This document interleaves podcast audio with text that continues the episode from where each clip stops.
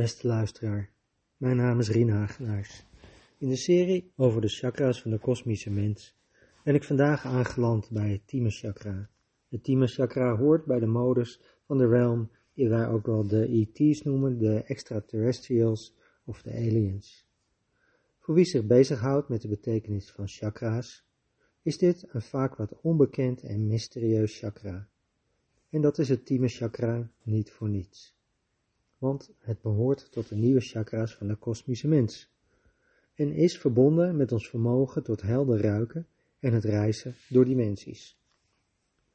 Bij het eerste vermogen, helder ruiken, kun je je misschien nog wel iets voorstellen. Het is zoiets als de toekomst voorspellen aan de hand van het ruiken aan potjes honing. Maar bij de tweede eigenschap, het reizen door dimensies, haken de meeste mensen wel af. Toen mijn begeleidster ooit vertelde dat reizen in dimensies mijn begaafdheid was, keek ik haar ook aan met een blik of ik het in Keulen hoorde donderen. Fijn, zei ik. Kun je me dan ook uitleggen wat dat is? Nu, minstens vijftien jaar later, heb ik er een aardig beeld van, maar nog steeds ontdek ik steeds weer nieuwe aspecten. Toch is het bestaan van het Timus chakra bij ons als mensheid misschien wel het meest hoopgevende aanknopingspunt voor al die mensen die in deze tijd de toekomst somber tegemoet zien. Maar later daarover meer. Waar bevindt het Timus chakra zich eigenlijk? Het bevindt zich ongeveer halverwege het hartchakra en het keelchakra. Het is verbonden met de thymus.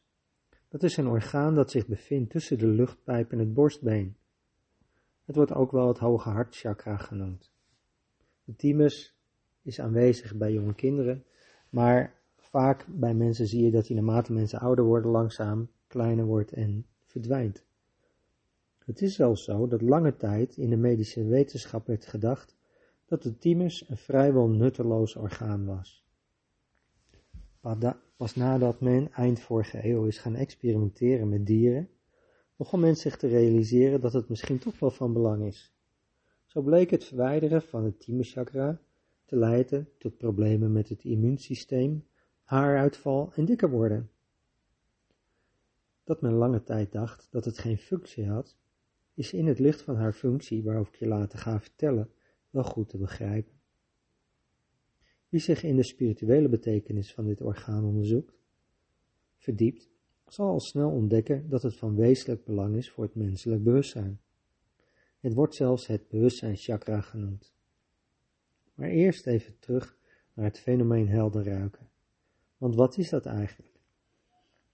Helder ruiken gaat niet over je vermogen om de ene parfum te onderscheiden van de andere, of je te vermogen om te genieten van de geur van gekookte bloemkool of zoute haring. Nee, dat gaat over het vermogen om de energie die zich in een geur bevindt te kunnen onderscheiden en daar een betekenis aan te kunnen ontlenen. Zo woonde ik vroeger als kind vier hoog op een Amsterdamse flat. In die tijd was er nog geen lift, dus dagelijks ging ik meerdere keren per dag de trap op en af. Ik herinner me van vroeger als een soort tijdverdrijf er een sport van te maken om te ruiken wie er zich voor mij op de trap hadden bevonden. En na verloop van tijd wist ik precies hoe al mijn buren roken en wat er zoal zich afspeelde. Wat achteraf gezien misschien best wel een beetje vreemd was. Maar ongemerkt trainde ik hier mijn vermogen en werd ik er steeds beter in om meer en meer details hieruit te kunnen halen. Iets wat daarna voor hele lange tijd in de vergetelheid zou verdwijnen, totdat ik mij begaf op het pad van persoonlijke ontwikkeling en ineens ontdekte dat dit helemaal niet voor iedereen op die manier werkte. Misschien wel de meest in het oog springende vorm is het vermogen om de gezondheidstoestand van iemand te kunnen ruiken, waarbij de meest lugubere variant het vermogen is om de geur van de dood bij iemand te kunnen waarnemen. En dan niet nadat iemand is overleden, nee ervoor. Dat ik dit kon, ontdekte ik overigens pas nadat ik een overlijden van dichtbij had meegemaakt. Voor die tijd kende ik de geur al wel, maar ik had geen associatie met de betekenis ervan. Maar naast de betekenis van het helder ruiken, is er voor mij een kracht bij dit chakra die van een groter belang is. En dat is de kracht om te kunnen reizen door de dimensies. Het heeft jaren geduurd voordat ik enigszins begreep waarover dit ging. Behalve dan dat ik van kinds af aan al heel gemakkelijk het gevoel had rond te kunnen zweven door ruimtes. Iets wat ik in mijn kindertijd, bijvoorbeeld in de kerk of op school, veelvuldig beoefende. Inmiddels ben ik me ervan bewust dat ik vanuit mijn lichaam mezelf in veel verschillende lagen van de werkelijkheid bewust kan ervaren. Dus niet alleen het leven ervaren in een stoffelijke derde dimensie of een energetische vierde dimensie. Nee, het gaat veel verder dan dat. Van hoog naar laag kan ik mezelf bewegen door de meest uiteenlopende lagen van de werkelijkheid. Waarbij mijn zintuigelijke waarneming overgaat in een energetische waarneming. En hoe verder ik mezelf beweeg door de dimensies, des te verder vervalt mijn fysieke waarneming uiteen, totdat er uiteindelijk niks meer dan wat wit licht overblijft, wat ik met mijn fysieke ogen waarneem. Daarvoor in de plaats komt dan mijn heldere waarneming, onder andere met behulp van mijn derde oog.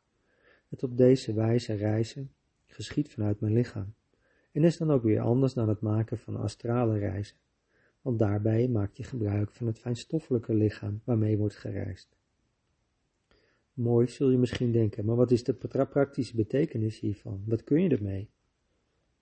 Een voorbeeld.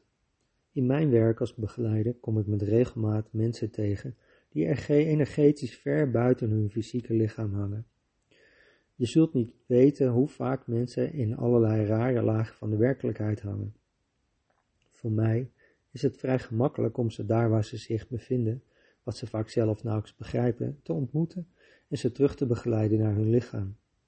Ook kan ik hiermee zelfs belemmeringen in vorige levens opheffen. Dus ook het fenomeen tijd beweegt in andere dimensies anders of helemaal niet. Het echte werk van het thymus chakra vanuit het fysieke lichaam heeft naar mijn idee nog lang niet haar volle potentieel bereikt. Het is namelijk de poort waarmee door het universum kan worden gereisd. Doorgangen die in onze driedimensionale, stoffelijke en vierdimensionale wereld van het denken niet mogelijk zijn, openen zich hier.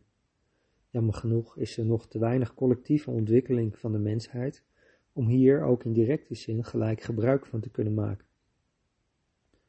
Dat brengt me op mijn eerdere uitspraak dat dit chakra misschien wel eens een belangrijke sleutel voor hoop in zich zou kunnen hebben.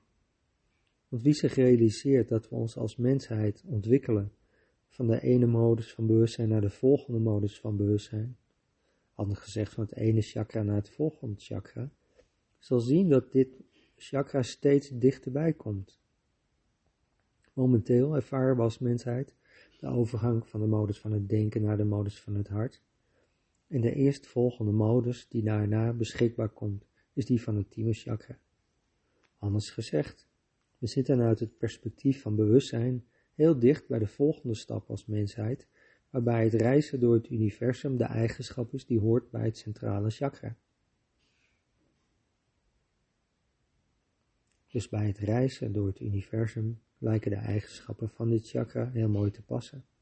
Het brengen van kosmisch bewustzijn, het transformeren van duisternis en het versterken van je immuunsysteem zijn voorbeelden van eigenschappen van het thymus chakra. De ideale eigenschappen voor wie zich klaarmerkt om de ruimte te gaan verkennen. Wanneer de ontwikkeling van de mensheid rustig blijft doorgaan met het volgen van de modi, zal het niet heel lang duren tot we deze laag als gemeengoed gaan ervaren. En dat komt mooi uit, aangezien we niet zo heel erg lang meer de tijd hebben voordat we met de grote hoeveelheid mensen op deze planeet in de problemen komen. Het lijkt er dus op dat er zich een grote plan beweegt qua ontwikkeling, wat voorziet in antwoorden op de vragen die we nu langzamerhand beginnen te stellen. Nog even één klein dingetje. Omdat ieder chakra een eigen symbool heeft, is tot slot interessant om het symbool van dit chakra te bekijken. Dat is de Merkaba-ster, ook wel bekend als de Davidster, met daarin een op de zij liggende nieuwe maan. Het maantje dient om het kosmische aspect hierin te duiden. Oké, zul je denken, maar wat is daar dan zo bijzonder aan? Vanuit dit licht bezien nodig ik je uit om op YouTube eens wat filmpjes te bekijken over onderzoeken die allerlei mensen hebben gedaan naar het fenomeen maan. Ja, je hoort het goed, grootmoedermaan, die ook vanavond weer helder over je huis haar licht verspreidt. een fascinerend fenomeen, wat in het kader van kosmische ontwikkelingen misschien wel meer aandacht behoeft dan ons realiseren. Alhoewel, sommige mensen doen in deze tijd hard hun best om hun raket weer naar de maan te sturen. Meer daarover kun je vast vernemen tijdens de vierde conferentie van onvoorwaardelijke liefde in dit najaar. En daarmee bereik ik vandaag het eindpunt van deze podcast. Wil je meer weten over de conferentie? Bezoek dan de website hetmagischhart.nl en ga naar de pagina Portal. Heb je andere vragen, kom gerust eens langs in de Werveling in Utrecht. Ik hoor je de volgende keer graag weer.